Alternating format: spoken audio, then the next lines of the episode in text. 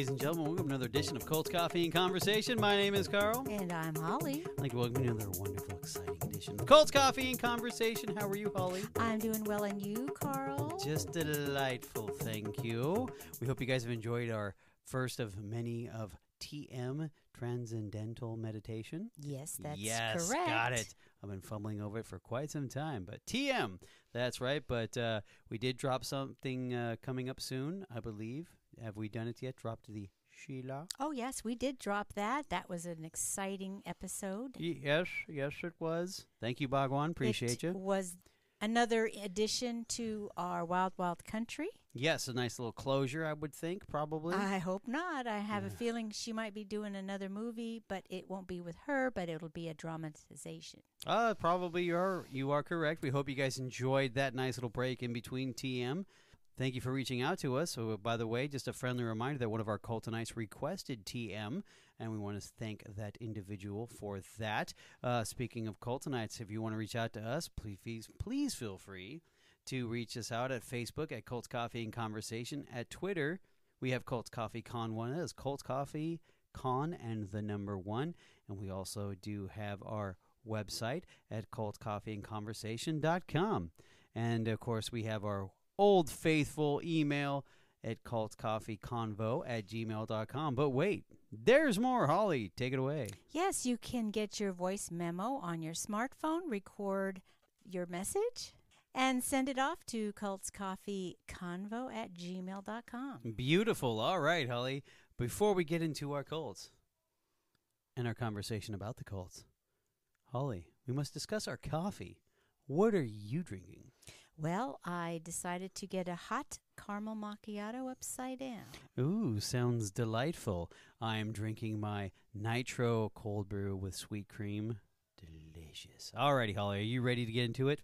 I am. Okay, now this is going to be a little bit of a an interesting couple. oh, We're going to be two episodes of Yes, this. it It's is. going to be two episodes. This is part one, and we're going to go down to the the um, popular involvement of a specific band that was It was the most popular band. in the in the woo 20th century. Yes, where they dabbled into TM. yes, they did. Okay, Holly, would you like to share what the band is? Yes, people who we- don't know. We're going to talk about the Beatles' involvement with Mm, transcendental meditation. Beautiful. already. And this is in the uh, late 60s. It is. It is. Are you ready to get down into the rabbit hole that is the Beatles with the TMs? Yes, I am. Let's do it. Okay, so the Beatles attended Maharishi Mahesh Yogi's Transcendental Meditation Seminar in Bangor in Wales. But their stay was cut short on August 27th, 1967, after they learned that their manager, Brian Epstein, had been found dead in his London home. Eager to explore meditation further, the Beatles made plans to travel to the Maharishi's training center in Rishikesh, India. Now, publicized as the Beatles guru, the Maharishi went on his eighth world tour, giving lectures in Britain, Scandinavia, West Germany, Italy, Canada, and California. You notice it wasn't United States, it was just California. What a shock. Okay, so Harrison introduced Dennis Wilson of the Beach Boys to the Maharishi when he and Lennon joined their teacher at a UNICEF benefit in Paris in December. Wilson's bandmate, Mike Love, described the private lecture the Maharishi gave beforehand as awe inspiring and, quote, the most profound experience I'd ever felt, unquote. Having long shared Harrison's interest in meditation and Indian religious text, Scottish singer Donovan also recognized the Maharishi as the guide they had been searching for. Now, the mainstream press remained largely suspicious of Maharishi's motives. However, Lennon defended the Maharishi's requirement that his students donate a week's wages to his organization, the Spiritual Regeneration Movement, saying that it was, quote, the fairest thing I've ever heard of. So, what if he is commercial? Were the most commercial group in the world. Now, the Beatles were nevertheless concerned that the Maharishi appeared to be using their name for self promotion. According to Peter Brown, who temporarily assumed Epstein's role following his death, the Maharishi was negotiating with ABC in the U.S. to make a television special featuring the band. In an effort to stop him, Brown twice visited the Maharishis in Malmo, Sweden, the second occasion with Harrison and McCartney, only for him to, quote, giggle in response. In Brown's description, Harrison defended their teacher, saying, quote, he's not a modern man. He just doesn't understand these things. End quote. Hmm. Mm-hmm. Lies, but he does understand. He The one understands week. money. Is that that one week of wages, baby? All right, especially their week's wages. Hmm, must have been very nice. Alrighty, aside from the celebrity musicians who now endorse TM, the Maharishi had gained the support of American film star Mia Farrow while in New York City. In late January, her separation from her husband, Frank Sinatra, Farrow accompanied the Maharishi to India in advance of the Beatles' departure from London. The Beatles and their entourage traveled to Rishikesh in two groups Lennon and his wife Cynthia, Harrison and his wife Pattie Boyd, and the latter's sister Jenny arrived in Delhi on February 15th. They were met by Mal Evans, their longtime assistant and former road manager, who had arranged the 150 mile, six hour taxi drive to Rishikesh. Once there, the party walked across the Lakshman Jhula footbridge, over the river Ganges, and up the hill to the Maharishi's ashram. McCartney and his girlfriend, Jane Asher, and Ringo Starr and his wife, Maureen, landed in Delhi on February 19th. Since the press were expecting McCartney and Starr's party after the first group's arrival, they were subjected to constant attention. As soon as Starr arrived, he asked Evans to take him to a doctor because of a reaction to an inoculation. As a result, Starr, McCartney, and their partners stayed overnight in Delhi and traveled to Rishikesh with Evans early on February 20th.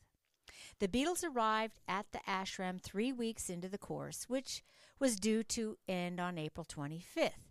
They were followed by a retinue of reporters and photographers who were mostly kept out of the fenced and gated compound.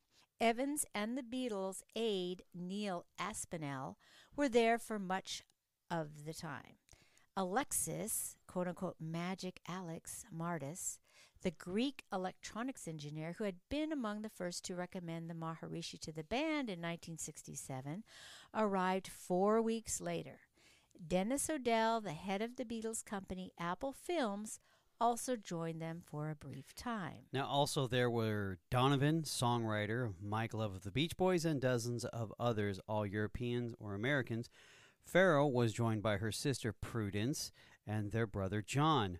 Now, American socialite Nancy Cook de Herrera was also present in her role as Maharishi's publicist and confidant, a lifelong devotee to TM, and subsequently an instructor to many celebrities.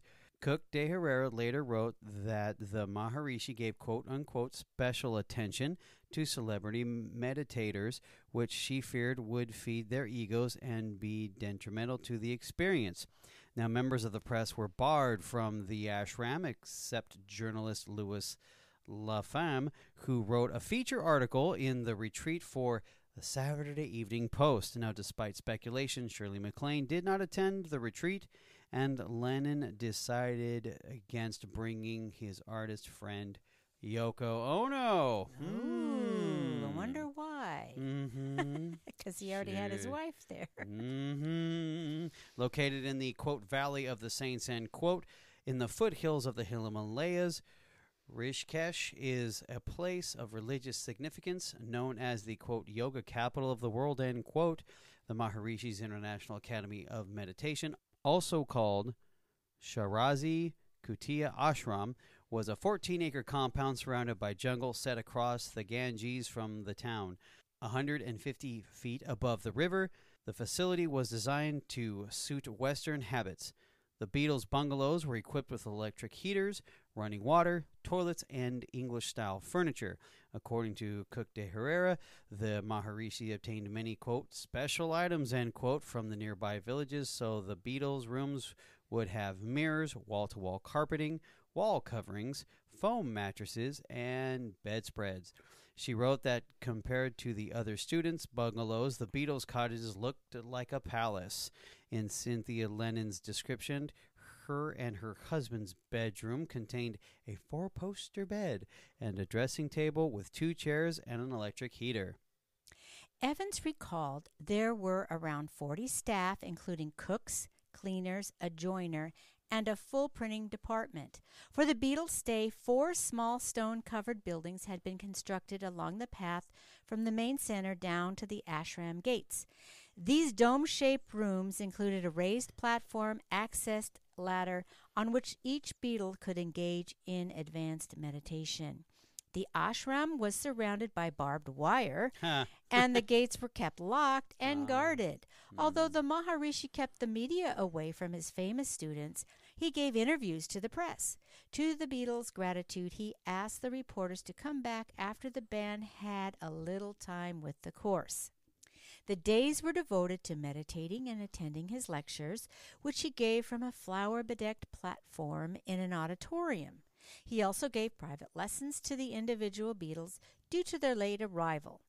Harrison told Saltzman regarding the Beatles' motivation for embracing TM, quote, "We have all the money you could ever dream of.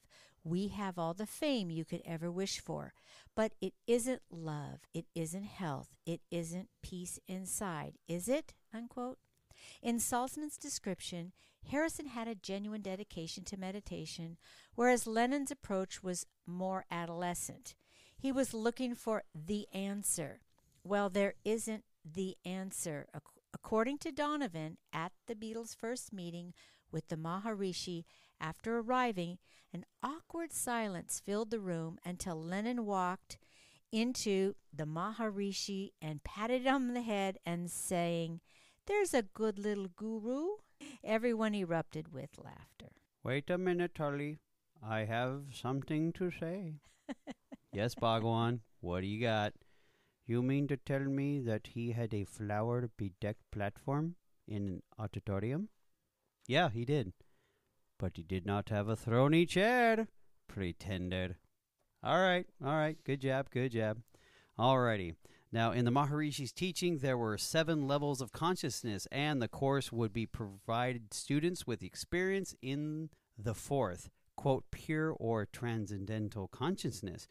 His lectures included stories and parables and comparisons between TM and Western practices, particularly Christianity. Now, he advocated meditation before prayer and said that Christianity's upholding of Jesus Christ's earthbound sufferings as a divine attribute was humiliating teaching mm, and a distraction from self and God realization. Ouch.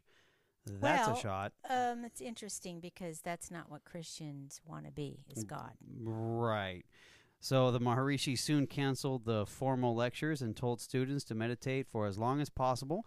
One student meditated for 42 straight hours, and Boyd said that he once meditated for seven hours. Now, Jenny Boyd also meditated for long periods, but suffered from dysentery. Uh, she said Lennon also felt unwell, suffering from jet lag and insomnia. Now, the lengthy meditation left many students moody and oversensitive. Several people on the course and the Maharishi were particularly concerned about Prudence Farrow's unwillingness to stop meditating. All the students wore native dress, and the ashram had a tailor on the premises to make clothes for them. A woman in the Beatles party shopped in local towns and bought saris for themselves and material to be made into shirts and jackets for the men. The Beatles' adaptation of traditional Indian clothing affected Western fashion when they wore them after going home. Yes, I recall. I recall seeing them dressed in the Indian style and with the Indian fabrics. Right, the the fancy shirts. Mhm. Mm. Vegetarian meals were eaten in a communal dining area where food was vulnerable to aggressive monkeys and crows. Yikes. Lennon described the food as lousy, while Pattie Boyd said it was delicious. Menu items included chickpeas mixed with cumin seeds, whole wheat dough baked over a fire, spiced eggplant, potatoes that had been pickled locally, and for breakfast, cornflakes, toast, and coffee. Evans stockpiled eggs for Starr, who is Ringo Starr, who had problems with the diet because of his past illnesses. Starr recalled, quote, the food was impossible for me because I'm allergic to so many different things.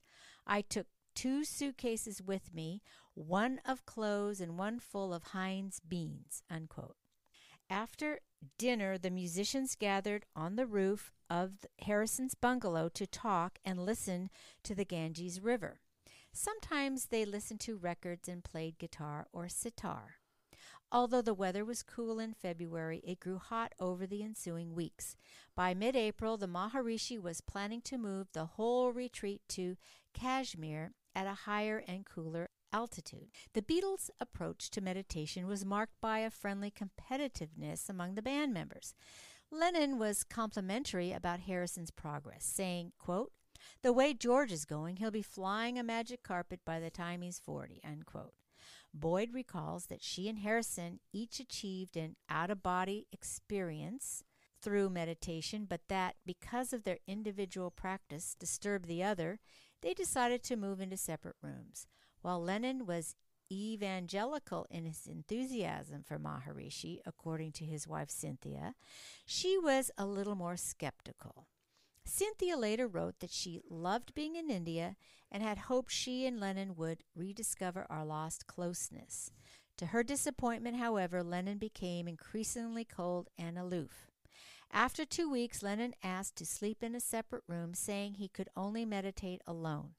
He walked to the local post office every morning to check for Ono's almost daily telegrams. He was cheating on you the whole time. Yep. Alrighty. Now, Donovan taught Lennon a guitar finger picking technique that McCartney partly mastered also. The technique was subsequently implemented by Lennon on the Beatles song Julia and Dear Prudence.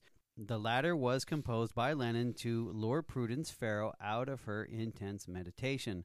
Lennon later said, quote, she'd been locked in for three weeks and was trying to reach God quicker than anyone else, end quote. The stay at the ashram turned out to be the group's most productive period for the songwriting. According to Lennon, he wrote some of the, quote, most miserable, end quote, and some of the best songs while he was in Rishikesh. Now, Starr completed his first solo composition, Don't Pass Me By, which he had begun writing in 1963. While he also wrote several new songs in Rishikesh, Harrison complained that more time should be spent on meditating. When McCartney discussed his vision for an album containing the songs that they had amassed so far, Harrison replied, quote, We're not fucking here to do the next album. We are here to meditate. End quote. In Donovan's recollection, when not meditating, McCartney was rarely without his guitar and kept the Beatles party entertained with a parody of songs such as Rocky Raccoon and Back in the USSR. But he was not totally convinced about TM. Many of the Beatles' new songs were inspired by nature and reflected the simplicity of their surroundings. In this way, they contrasted markedly with the band's psychedelic work over the previous year. Although few of them were overly reflective of the TM experience, Lennon's Child of Nature and McCartney's Mother's Nature's Son were both inspired by one of the Maharishi's lectures. In late February, the Maharishi arranged for a group photo of all the students. The Maharishi began preparing for the shot early one morning and approached the task as if the director on a set. Instructing his assistants, he oversaw the assembly of a platform of risers, the precise placement of flowers and potted plants in the front of the raised stage, and the seating allocation for each of the students from his hand drawn diagram. The students were then called down to take their allocated seat. Surrounding the Maharishi, each member was dressed in a traditional Indian attire and adorned with a marigold garland of orange. Ooh. The Maharishi had the Beatles positioned in the center of the set. The Maharishi encouraged his students to present their best cosmic smiles to the camera. In 2009, The Hindu described the result as one of the most iconic photographs in the history of rock and roll. An aviation company owner and patron of the Maharishis, Kirshi Kambada, flew two helicopters to Rishikesh to take the Maharishi and his guests for rides. McCartney recalled that he asked Lennon why he was so eager to be the one to go with the Maharishi on his helicopter ride, and that Lennon replied, quote, I thought he might slip the answer, unquote. Mm, and now McCartney and Starr told Lapham from the Saturday Evening Post that they had each experienced the benefits of meditation, but the band's trip to India was more of a support for, quote, George's thing, end quote. Starr's wife had strong aversions to insects, while McCartney's recalled that Maureen was once, quote, trapped in her room because there was a fly over the door, end quote. I don't think it was just a small little fly. Either or. You're in the jungle. Yeah, pretty much. Deal. Sounds like first world problems. Spiders, mosquitoes, and flies were present at the ashram, and when Starr complained to the Maharishi, he was told, quote, For people traveling in the realm of pure consciousness, flies no longer matter very much. Ooh, shots fired. Take that, rich lady. Starr said in reply, Yes, but that doesn't zap the flies, does it? End quote. Good comeback. Starr disliked the food, and he and Maureen missed their children. The couple left India on March 1st, and on their return to the UK, Starr was keen to avoid the impressions that he was no longer interested in TM. He told reporters, quote, "The academy is a great place and I enjoyed it a lot. I still meditate every day for half an hour in the morning and a half an hour in the evening, and I think I'm a better person for it. If everyone in the world started meditating, the world would be a much happier place." Now, McCartney and Asher departed in mid and late March. According to Cook de Herrera's account, McCartney had arranged to get back into London to supervise Apple Corps, and Asher had the theatrical commitment. As he left, he told Cook de Herrera, quote, I'm a new man, according to what he told Lapham. However, McCartney was uncomfortable with Maharishi's flattery, particularly his calling the Beatles, quote, the blessed leaders of the world's youth, end quote and he found himself lost in the Maharishi's more elaborate discussions. Now, Jane Asher had no interest in meditation. She was eager to visit the Taj Mahal with McCartney. McCartney later said that his intention has always been to stay for only a month and that he knew he risked accusations from the bandmates if it was not sincere about meditation. Mia Farrow departed to begin work on a new film in London, where she arrived on March 8th. Described by author Jonathan Gould as restless, she had left the ashram before to visit Goa and then returned. In her 1997 autobiography, Farrow recalls that she felt overwhelmed by the Maharishi's attention to her, which included private sessions, gifts of mangoes, and a birthday party where he gave her a paper crown. Mike Love left the retreat on March 15th, having stayed just over two weeks due to his tour commitments with the Beach Boys, but would complete his TM instructor course in 1972. Donovan departed because he recognized that he had a mission in music and sought to convey the Maharishi's teaching in that way. According to author Jonathan Gould, Lennon and Harrison viewed their bandmates' departure as an example of McCartney and Starr once again balking on the path to higher consciousness. Hmm. just as the pair, particularly McCartney, had earlier held out before joining them in their LSD experimentation. Mm. While Harrison and Lennon remained steadfast in their devotion to meditation, some members of the Beatles circle continued to be distrustful of the Maharishi's hold on them. Beatles aide Neil Aspinall was surprised when he realized that the Maharishi was a sophisticated negotiator, knowing more than the average person about financial percentages. Hmm. Longtime assistant Mal Evans told Paul Saltzman that the Maharishi wanted the band to deposit up to 25% of their next album's profits into his Swiss bank account as a tithe, to which Lennon replied, quote, over my dead body, unquote. Interesting. A Swiss bank account. Hmm. Interesting indeed. Now, Alex Mardas, a friend of the Beatles who recommended the Maharishi to them, arrived after McCartney had left. He pointed to the luxury of the facility and the business acumen of the Maharishi and asked Lennon why the Maharishi always had an accountant by his side. Mardas also derided the characters of the non celebrity meditators and was highly critical of the way the Beatles had been assembled for the quote class photo end quote and the promotion of the Maharishi's movement. In an attempt to silence his criticism, according to Mardas, the Maharishi offered him money to build a high powered radio station.